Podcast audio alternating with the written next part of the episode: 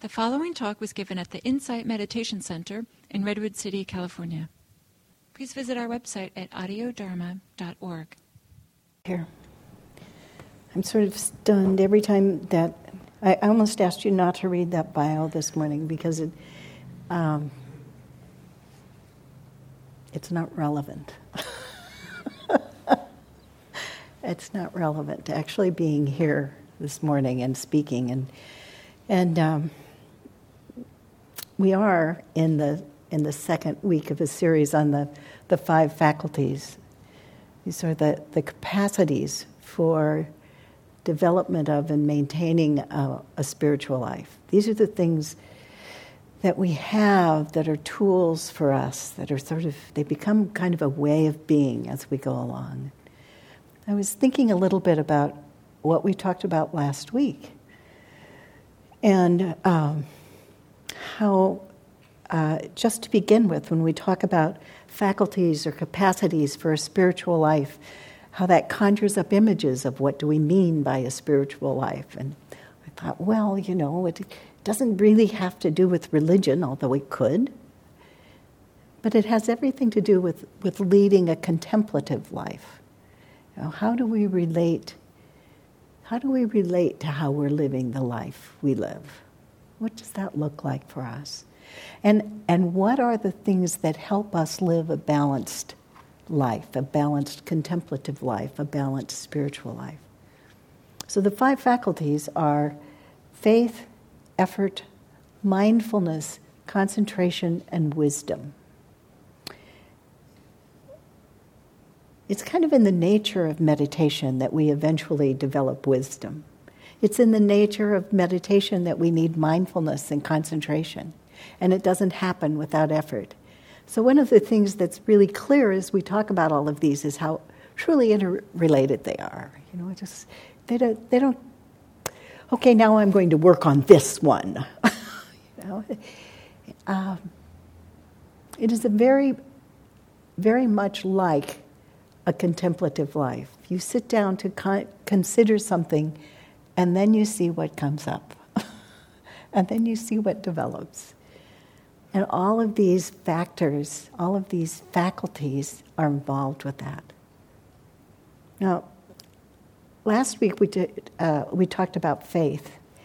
And uh, after the talk, someone came up to me and said, Well, you know, you talked about the difference between faith and belief, and as soon as you got through talking about it, you just talked about beliefs. And I thought, I did? So I've been, that's been on my mind since then. And, you know, the truth is that sometimes it's difficult to tell the difference between faith and a belief. And so I was asking people, all week. How do you tell the difference between faith and belief? So, uh, a, a, good friend of mine, Stuart Cutchin, said to me, he said, Well, this is really simple. He said, Belief is refusing or erasing doubt, and faith is continuing on in the face of doubt. I thought that was really apt. You know, the, that, that what we develop when we develop faith is a, a sense of confidence in our path. This is how, this is what we're doing, and these are the results I see. And it's not perfect, but this seems to be right. This seems to be the right thing to be doing. And we develop a kind of trust. So I want to reintroduce the idea of faith as also being trust. Now, I can, I see I can rely on this. I don't, it isn't the same thing as this will fix everything in my life, and if I do this, then this is what life is going to look like. Or if I do this, then, you know, I'm safe from all harm. It is, I trust the practice to keep me on a path. That's what I'm doing. Now, when the, another way that these are these faculties are talked about is is the five strengths. So when we've got them well underhand and we're we're going great in our contemplative life, and and we need to battle off ennui or boredom, or, then then we can re, we can refer to them as strengths. And when you think of them as strengths, then that faith becomes uh, a, the strength of conviction. Yes, I think this, I know this works. I know there's some result here. I've experienced some result here. I am convinced that I should proceed. And there's the strength of persistence, that effort becomes a persistence. I am going to continue this. And there is the strength of mindfulness, that mindfulness is, becomes a tool that allows us to stay with whatever is happening. And the strength of concentration, focus, focus. I'll say a lot about that later. and the strength of discernment. I can say this is skillful and this is not skillful. So these five faculties are really wrapped up in one another. And the one thing that is true about them is it doesn't develop without all of them. But a very important part of it is number two, where we are today effort, effort and persistence. Effort and persistence. If, um, if faith is to put the heart on, effort is applying the energy to that placing of the heart. It's, it supplies the energy and the stick to itiveness and aligns with the attention.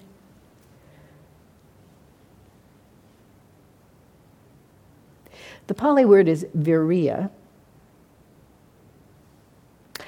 And the question is what does it take to keep on keeping on? What does it take to keep on keeping on? You know, um, when I was when I was preparing this talk, I realized that it was really easy to fall into the trap of exhorting you to excellence. Just keep going, right? You know, it reminds me of uh, uh, my grandson was signed up for, for ice skating lessons. And he went to three of them, and then he said, You know, I really don't want to do this. you look at him and you, you, you have this, come on, stick it out. You've only got three more lessons. And I said, you know, he's four. and he doesn't want to do this. and I said, you know, there's a, a tendency to say, I'm going to whip myself into persistence. This is not the answer. It's not the answer. So I ran across this poem. This, this is a book of poems called Once in the West by Christian Wiman. He's actually a Christian chaplain. He teaches at uh, Yale. So this is called Even the Demon. Even the Demon. It takes a real cow to bite through the prickly pear's sharp spokes. It takes a brain of stone or a canny man to coax from thorn and husk sustaining fruit. It takes hunger, it takes thirst to taste all the tender interiors of hell, upon which it is said, even the demon chokes. I read it again. It takes a real cow to bite beyond the prickly pear's sharp spokes. It takes a brain of stone or a canny man to coax from thorn and husk sustaining fruit. It takes hunger, it takes thirst to taste all the tender interiors of hell, upon which it is said, even the demon chokes. So, so the pieces of this poem that spoke to me is you know, we have this goal where we want to go, and there are these things that get in the way. This, the this you know, the prickly pear, as you probably know, is a cactus, and it has long spokes, long spikes on it. It's gorgeous flowers and, and puts out fruit every spring. Uh, it, it's, it's actually a very a lovely plant, but it is not a friendly plant. and the spokes are hard and sharp and long. And in, in our practice, we run across things that are sharp and hard and long. And we think, oh, well, I'll just keep going. But it actually takes, it takes the strength of purpose. It takes a thirst to get beyond that. You have to want to. You want, have to want to get beyond. You have to, you have to be, you have to, have, the, the, the, the, brain of, the brain of stone is that, is that absolute persistent determination to continue. I'm going to continue because there is this sustaining fruit. And to taste all the tender interiors of hell.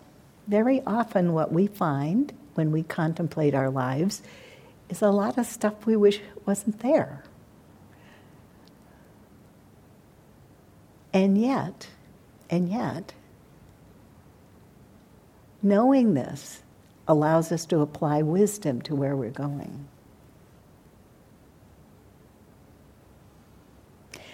And even the demon, even that which is not in the direction of our path, chokes on things that just aren't the way they want them.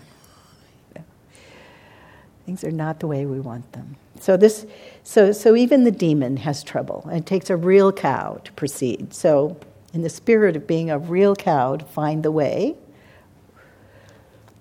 I'd like to talk today about persistence, about thirst, about energy, and how they all come together. Otherwise, how do we get over the rough spots? How do we get over the boredom? No, it happens. Some days you just say, nothing's happening. and the energy just seeps out. And it's all well and good to say, if I had developed a, an appropriate capacity, the energy would be there. But sometimes it's just not there. How do we get past that? What do we do with that? How do we see clearly around disappointment and random events? How do we see clearly through that? Seeing clearly sometimes means we see less than we hope to, to see. Sometimes we see more. Yesterday, when I was preparing this talk, I, uh, I decided I would, I would wait just a minute and I would throw in a load of wash. And then I said, well, as I throw in the load of wash, well, first of all, I want to wash this blouse and it needs a new button. Okay? It was actually this button. and so immediately I started out rearranging all the buttons in my button drawer. Now, over, you know, let's just take the 50 years, let's just say 50 years I've been collecting buttons from everything I've ever bought. I have an extra button and it's in this drawer. And there I was arranging all the, it became very important to arrange the buttons. And, you know, I have too many little bags here. I'm going to put all of the buttons of this kind in this bag. And I had them all spread out. And I thought, Maria, one load of laundry there's something else going on here. You're avoiding something. You are not doing something because why all of a sudden this morning you have to arrange all the buttons?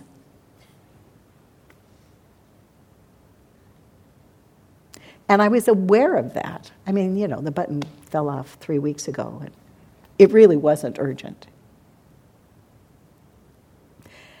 And there I was in the midst of that, and I had to say, okay, so what's actually happening here? Because arranging buttons is probably not it. That's just what my body is doing. It's arranging buttons and opening flaps. And what's going on here? What's really happening here? Oh, I don't really want to do this talk.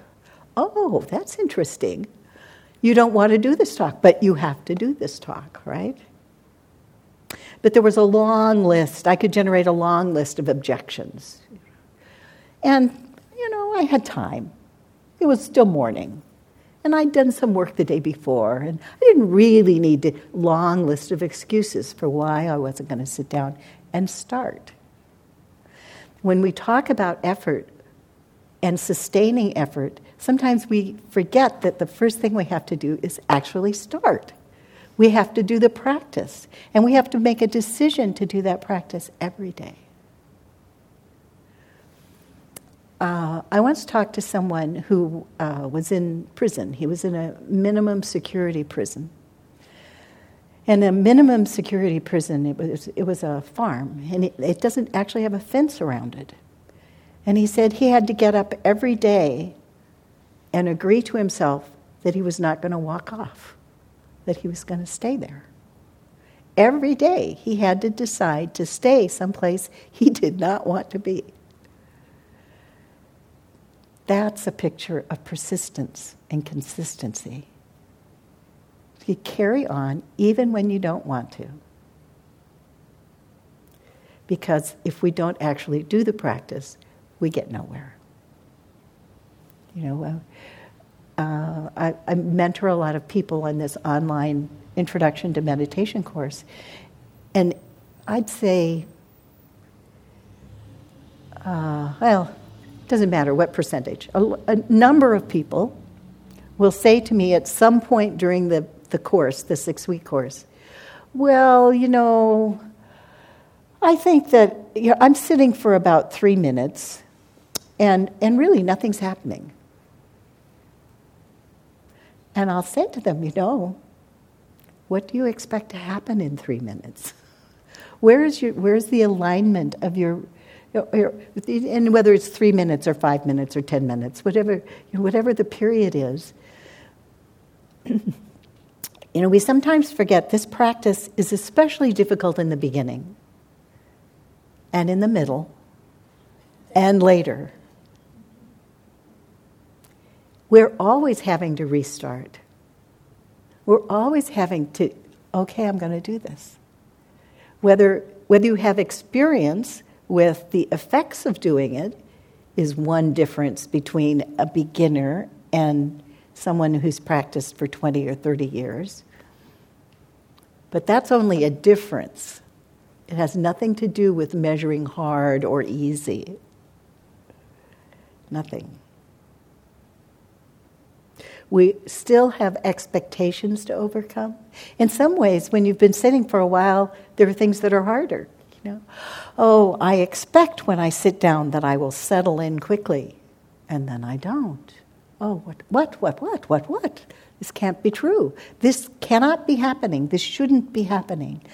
All the time we have an experience of this shouldn't be happening, dealing with our own expectations and our own judgments and our own intentions, always.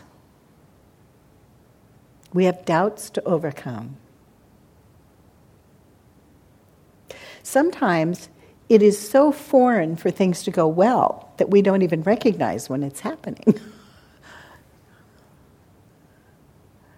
the last time I was on retreat, I had uh, I was preparing to go talk to, to Gil in an interview, and I noticed that um, there was a lot of agitation in my mind, and that my body was still moving slowly and deliberately and that that agitation was only in my mind and it was not all of me that was agitated and i was so surprised to see that to notice that. Oh oh it was it was a recognition that i am not what my mind is doing how many times am i going to rediscover that many many many many many. We mean to live a life of simplicity and generosity. And then we're driving innocently along a street, a road, and we see a magnificent house. Beautiful, architecturally beautiful, landscaping absolutely gorgeous. You can only imagine what else is on the interior of it. Or perhaps you see the interior and you see these gorgeous cherry wood built in cabinets I'm describing to you a house very near to where I live that I can walk by. And when I first saw this house, such envy. Oh, beautiful. And then I said, Oh my God, it would be so difficult to take care of this house. Thank God I was able to think of that. but it has now become my mudita house, a house of sympathetic joy for the people who live there. And I hope that they actually enjoy it. Because it's very easy to come up with, oh, why do they have that? And up comes envy. Or, this is an example of the excesses of the rich. Judgment. Why am I thinking this way? I shouldn't be thinking this way. Judgment again. Why am I so caught up in this? More judgment. Followed then by a whole series of this is the way I am statements. well, I, I, believe this and I've done this and, right? A lot of reinforcing who I am because I drove by this house that fits all my fantasies.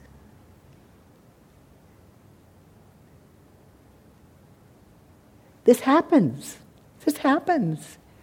We're not immune to this happening.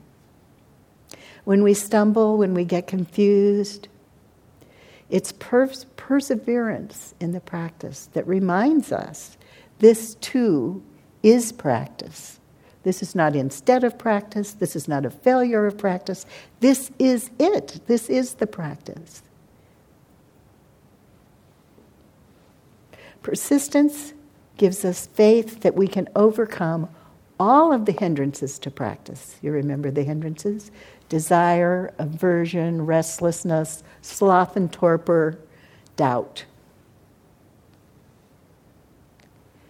They come, they come, they come, they go away.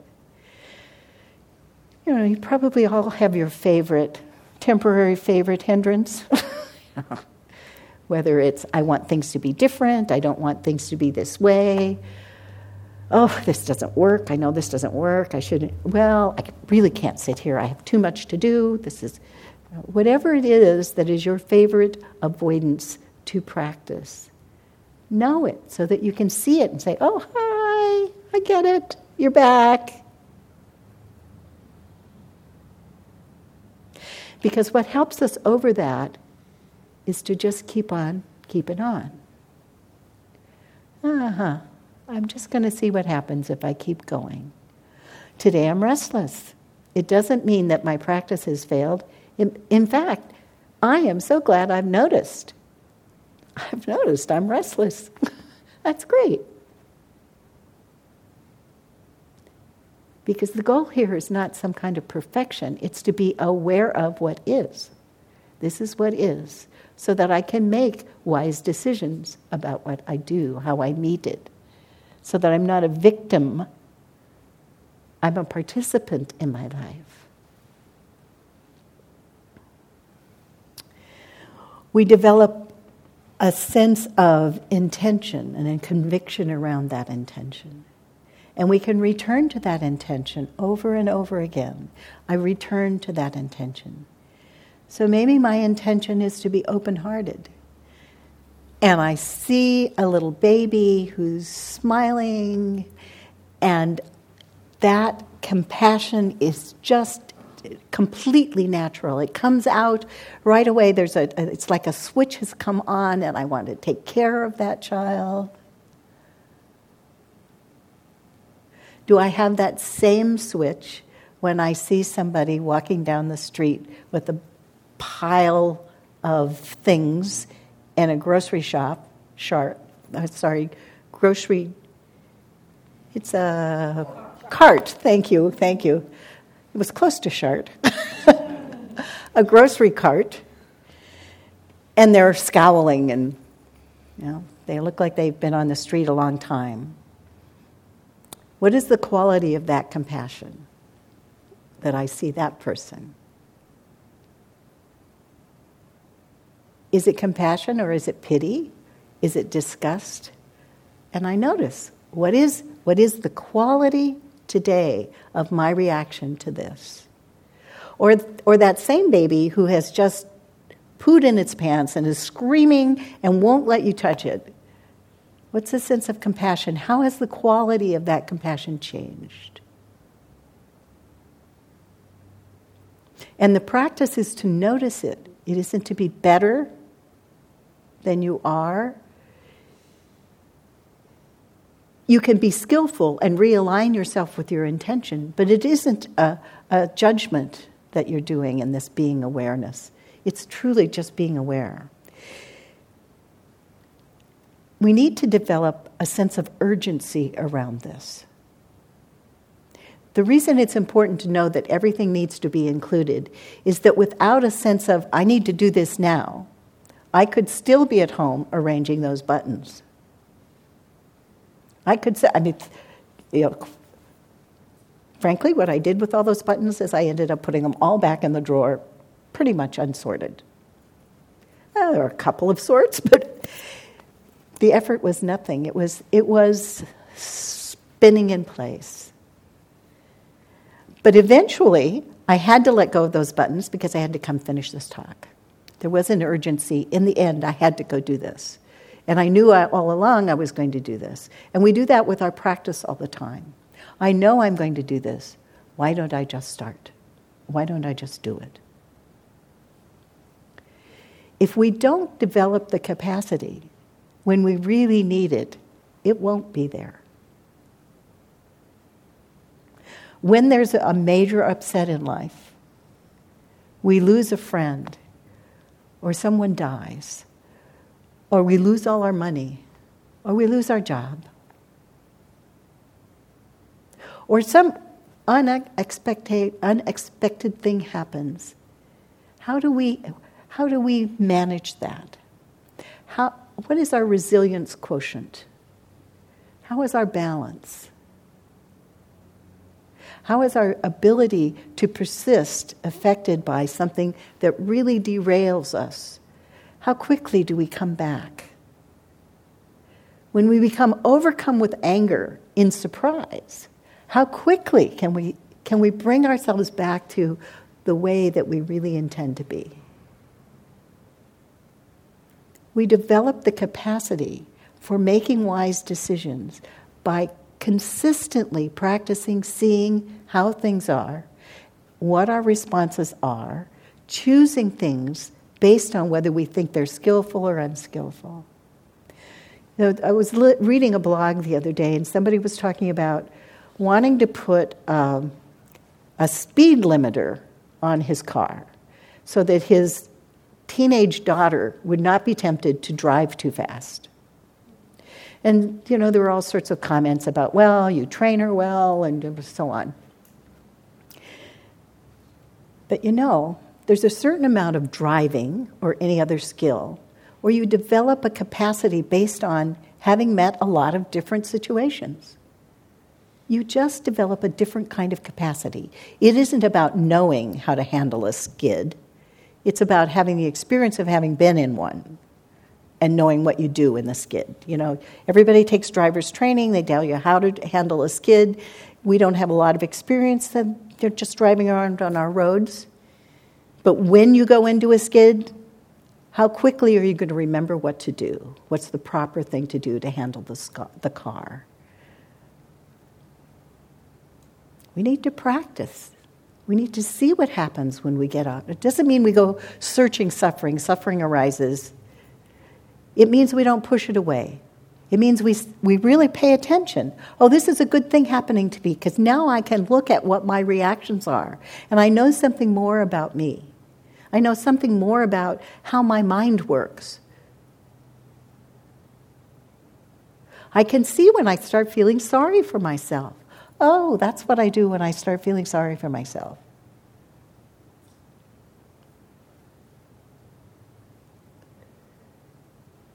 we develop our capacity to be present for whatever arises. And that being present is our friend. It is a capacity that we have through persistence. We develop it through persistence and continuity of practice.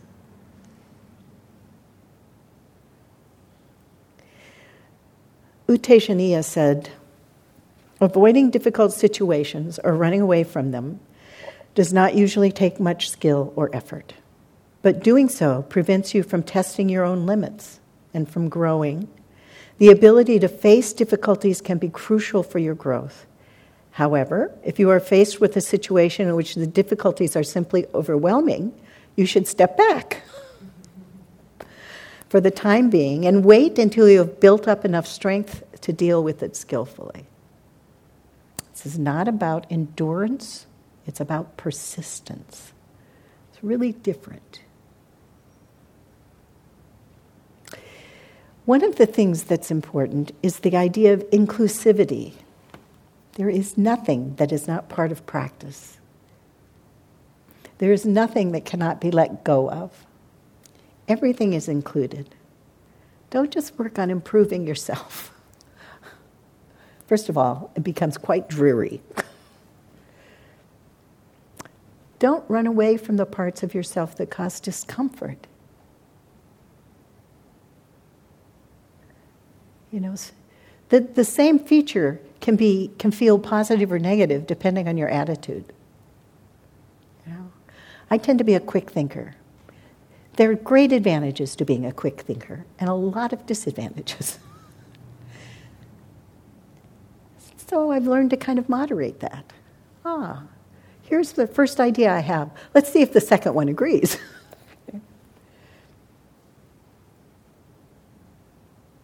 it's kind of a chicken and egg thing that happens with mindfulness. The more, mi- the more mindful you are, the more likely you are to be mindful. Mindfulness leads to seeing clearly because you're not likely to be so fooled by your normal habits patterns, you know. So if you tend to be a certain way, that'll be the first thing that comes up to you in response to some stimulus. May not be the wisest thing. That's one of the things that experience teaches us. So effort becomes not so much a mental exercise as a uh, something, it's a mental toughness to develop resilience. You develop resilience. Ah, oh, I see. Oh, that was not real skillful. Well, next time I might do something a little different. You know, I got off the phone from talking to someone last night, and I thought, you know, I wish I had asked a question instead of giving my opinion about that. it's another example of you know, a quick response to something someone said. Because now I have questions and it's too late because I've already given an opinion and I'm no longer on the phone. Okay, I'm going to watch that next time. Right? This is how we develop wisdom by really paying attention and noticing. When I hung up, I noticed there was a kind of discomfort, hanging around discomfort. So I said, Oh, what, what, what's, the, what's the nature of this discomfort? It becomes a habit becomes a habit to be aware of what's going on for you. And that habit is the habit of persistence showing up, the habit of continuity showing up. Resilience has the quality that one tends to let go of fear. You let go of expectation, you let go of desire, that with resilience. Yeah. Oh, that didn't happen. Okay, It doesn't mean that everything is okay in life, it means you take a breath. Effort is free of judgment. Now that's that's kind of counterintuitive, but actually the effort that we're talking about here that is a spiritual faculty is is free of judgments, measurements, comparisons. it's persistence in the way. It's not measuring yourself against a goal. I set out, and I set out, and I set out, and I set out. It isn't about reaching the destination, it is about being here. You don't get anywhere without a destination in mind. But don't leap forward to where you think you need to be just keep starting. A person that you know might be a source of inspiration, but resist comparing yourself. Oh, look at that person. She sits like a mountain. I remember somebody on a retreat that I was sitting next to. She was so still, so impressive. And I was restless. And I kept thinking, wow, how does she do that? And um, after the retreat, I talked to her, and she said, Really? You thought I was still as a mountain? Don't compare yourself. See something and say, Ah, I like that. But it isn't you, and it isn't even what you see. Seeing clearly is, ah, that person appears to be a certain way, but you have no idea really. what you're really seeing is what you admire or what you don't admire. That's a distinction. That's a subtlety that you become more aware of. Oh, what I'm seeing in that person is something I would like to generate in myself. Stillness. What does stillness look like? Not, I need to look like that person. This is, this is where the effort of seeing clearly pays off because you're not trying to be somebody other than who you are. Really not. Ah, stillness. I aspire to stillness. There's a sense of urgency around that. I really want that. There's a thirst around that. Ah, what does stillness feel like in me? Look for the stillness in me. Here, what is your experience of stillness? Not what do you think that person is doing?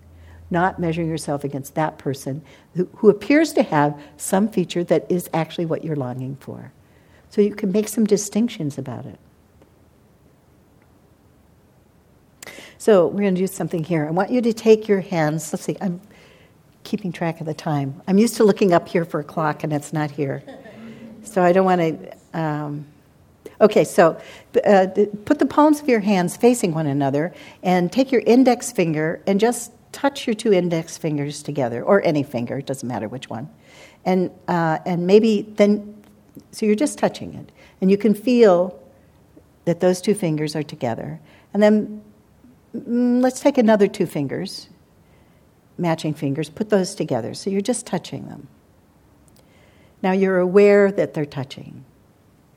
Now push against them so that you can feel some pressure.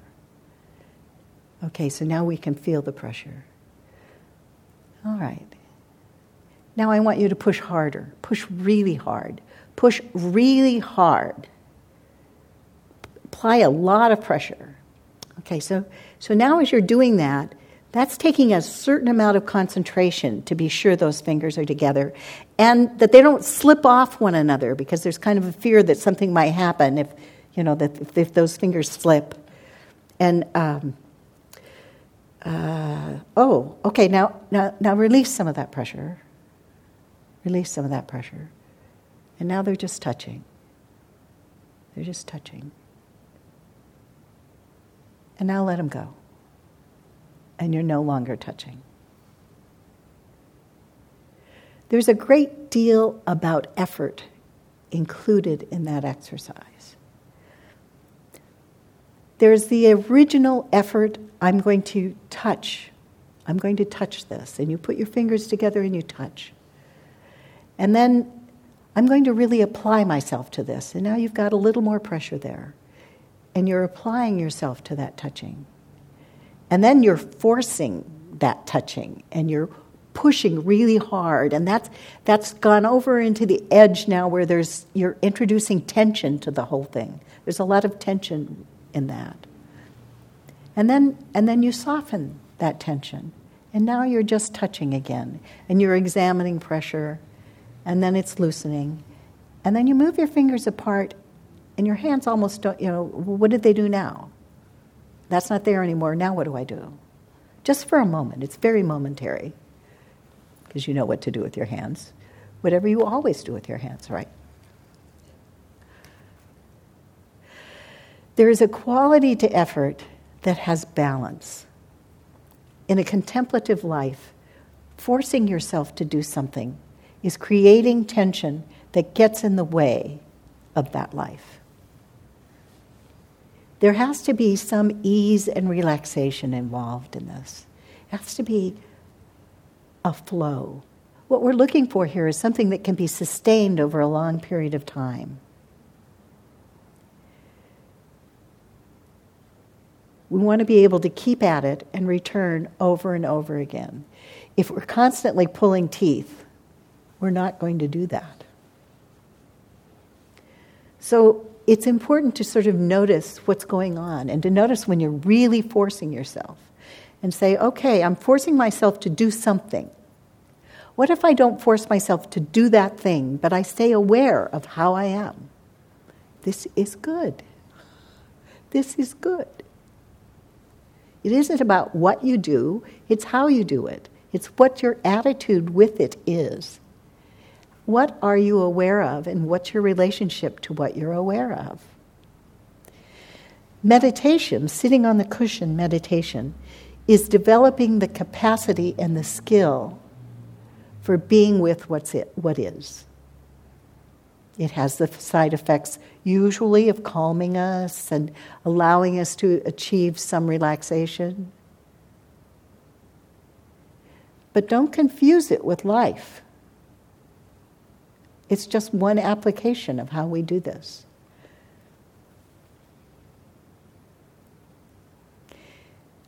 We might say, in addition to mindfulness, what we're engaged in is remindfulness. Remindfulness. Just remind yourself ah, I have an intention to be here. Am I here? Am I aware? Do I know what's going on? And that's all we're asking. Do I know what's happening here in this moment? Am I aware that I'm here? Or has my mind gone off and my body is doing this? Just am I aware? It isn't about being mindful of everything in your life. Just know where you are now. And this capacity does increase the more often you ask yourself, what's happening now? what's happening now. It doesn't matter what it is, although it may matter to you as you say, Why am I doing that? hmm, that's not really consistent with my intention. Ah. But the important part is just being awake and being aware of what it is that's happening. There are two other thoughts I want to share with you. One of them has to do with the Buddha's instruction when he was dying. So when he was dying, his disciples came to him and said, Oh, Buddha, now what? What are we going to do without you? How are we going to be taught? And he said to them, Be a light unto yourselves and practice diligently. Diligence. The, the Pali word is appamada. And appamada means um, the absence of confusion and drunkenness and indolence, the absence of indolence or laziness. Stephen Batchelor gave a talk uh, about nine months ago at Upaya, and he talked about this word appamada, and he said, You know, it has another meaning to me, and that meaning is the meaning of care. Take care for yourself, take care for your practice that the diligence is also about taking care of something. And if we think of effort that way, it becomes less of a burden and more of the natural inclination of the heart. It's similar to that placing your heart on aspect of faith. It is bringing your heart into your practice and, and taking care of your desire for a spiritual life, being taking care of how you want to live in the world. It evokes more of that, I see this lovely cooing baby that I want to take care of, and a little less of that, I don't want to change his diaper feeling. Where it becomes a taking care of your life that is part of your diligence. That that diligence, it, of course I'm going to do this. No, it's like brushing your teeth in the morning. I'm going to brush my teeth in the morning because I want to keep these teeth. Whatever it is that, that gives your life real connection with taking care. And then there is, there is the issue of balance. So the Buddha had a disciple who was talking about how hard it was to, to work, and he said, You know, think of this effort as playing a lute. And when you play a lute, you have to adjust the strings to just the right tension. If they're too loose, the sound is wrong. If they're too tight, the sound is wrong. But when they're just right, then you create music. So do this in your lives. The effort is not instead of living your life, part of living your life.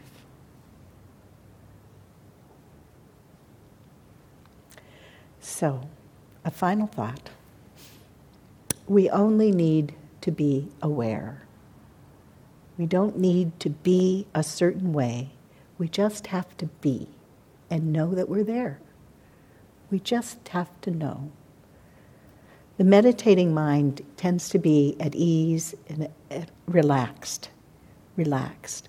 We're, the effort that we make in our practice is about developing persistence so that it is easy to continue our practice. Not that every day is easy, but that we have an urgency, a thirst, a desire to take care of our practice, and we keep on. We just keep on. Just keep practicing. Be interested in whatever is happening now. Be interested in whatever is happening now. So I'm going to close. One, one of the things I did was I wanted to come up with just the perfect closing to this talk, right? Now, I have a lot of poetry books at home. And I went through all my favorite ones. No, no, no, no, no, no, no, no, no. Because, you know, there's something about effort that just kind of pulls on your source of energy, you know? And so when we're, when we are, when we're practicing, sometimes we think, well, I need energy here and I, I got to go for the sprint, you know? Or I need endurance. I just got to see how long I can keep going and I'm going to push through this. When really what we want is the ease of the long distance runner. Just, it, it becomes a rhythm. Here we go, here we go, here we go. We're just, we're just going, we're just going. Um, when I was a little girl, I learned to knit. Does anybody here knit? Yeah. So when I was very young, I learned to knit. And then mm, in my early 20s, I started knitting again. And mm, my mid 50s, I started knitting again. To this day, I'm really a very pedestrian, poor knitter. Even though, you know, I've been knitting for decades, off and on. Off and on actually doesn't make it. You don't get good at it if you do it off and on. It's the daily rhythm. So I found this poem, and the name of the poem is Rope by Ryn Williams. Uh oh, I've lost it. Here we go. The girl's father laughs a little too hard when I say, she knows what's important in life. As his daughter whips the dime store jump rope over her head for the 12,000th time, laughs as if I'm joking when really she has it down. Sparkly pink handles, grimy with effort, her face obscured by her hair, shins thin and bruised, socks down at the ankles, abandoned by the rest of the crowd, the concrete square and archipelago. An alignment with rigor the others cannot fathom. She moves with fierce persistence into afternoon, the heft of the handles, smack of the rope, no double dutch limbo, no communal game, but this resolute definition of rhythm. Slanted bench shadows lengthening into space, the other kids simply forgetting she's there, her solitary corner of the playground darkening as the dinner hour approaches, while pigeons pause on their branches, squirrels come down the trunk and stop. With rush hour beyond the fence, cars idling, and the rope's metronome, forgotten as breath, weaving all the disparate energies of girl, elation, fury, eagerness, song, into one singular strand. The girl's father laughs a little too hard when I say she knows what's important in life, as his daughter whips the dime store jump rope over her head for the 12,000th time laughs as if I'm joking, when really she has it down. sparkly pink handles grimy with effort, her face obscured by her hair, shins thin and bruised, socks down at the ankles, abandoned by the rest of the crowd. The concrete scare and square and archipelago, an alignment with rigor the others cannot fathom, she moves with fierce persistence. Into afternoon, the heft of the handle, smack of the rope, no double Dutch limbo, no communal game, but this resolute definition of rhythm. Slanted bench shadows lengthening into space, the other kids simply forgetting she's there, her solitary corner of the playground darkening as the dinner hour approaches, while pigeons pause on their branches, squirrels come down the trunk and stop, with rush hour beyond the fence, cars idling, and the rope's metronome, forgotten as breath, weaving all the disparate energies of girl, elation, fury, eagerness, song, into one single strand.